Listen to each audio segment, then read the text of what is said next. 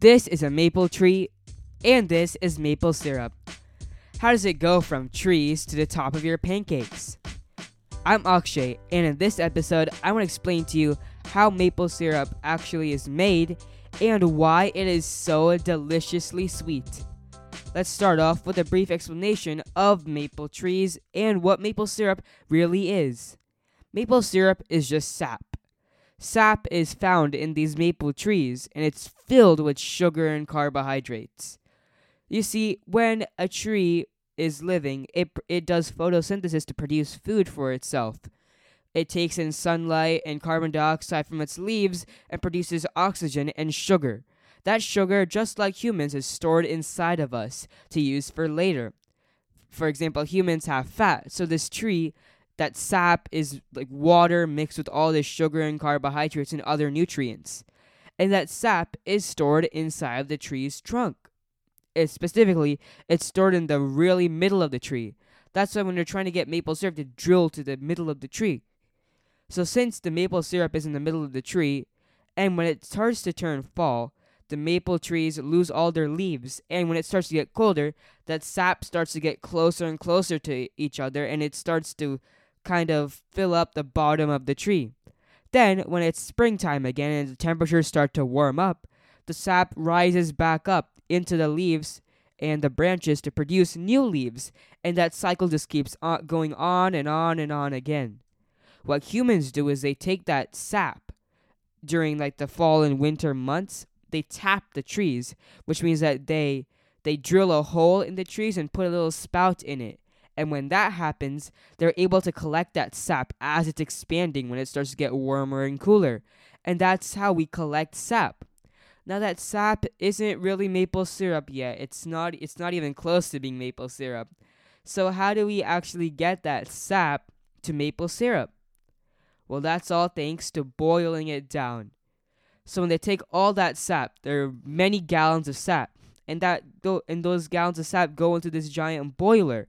And what they do is they boil the maple syrup off until it's only the sugar and a little bit of water left. And that is what we call maple syrup. All those all those sugars and everything in that naturally occur inside the tree, they come out to be maple syrup, which we love on our pancakes and waffles, right? now that we know where maple syrup comes from and how it's actually turned into maple syrup from that sap to syrup, how is it so so sweet and how is it so delicious that we put it on our pancakes and it makes it just so sweet. Just imagine those mornings that you wake up and to the smell of pancakes and syrup. Oh, it's so good. Well, maple syrup is so sweet because of the trees that it comes from. As I told you before, this this tree stores energy in that sap. And they do that by collecting sugar in that. So their carbohydrates that come from their process of photosynthesis, it gets stored in that sap. And when humans tap that sap, it turns into maple syrup. And when you boil it down, it kind of enhances the sugars so that it's sweet. It's sweet. It's all naturally occurring. It's so cool that maple trees can produce something that's so deliciously sweet. All we need to do is boil it down, and we have this delicious maple syrup. I can smell that pan- those pancakes from over here. Okay, I'm gonna go eat some breakfast. Those delicious pancakes and that fresh maple syrup. But before I go, let's review what we learned in this episode. We learned that maple syrup comes from maple trees and the sap, and that sap is what they boil down to make, you guessed it, maple syrup. Maple syrup is so sweet because of all the carbohydrates and sugar that are inside of it. As a tree produces energy through photosynthesis, it stores some of that leftover sugars for later, after during spring, to make more leaves and flowers. And that's what we get, and it's so super sweet. Even the boiling enhances that sweetness. Thank you so much for listening to this episode of Spectacular Science. Spectacular Science is produced and hosted by me, Akshay J. Raman. Our theme song and additional music are by Chan Ramachandran.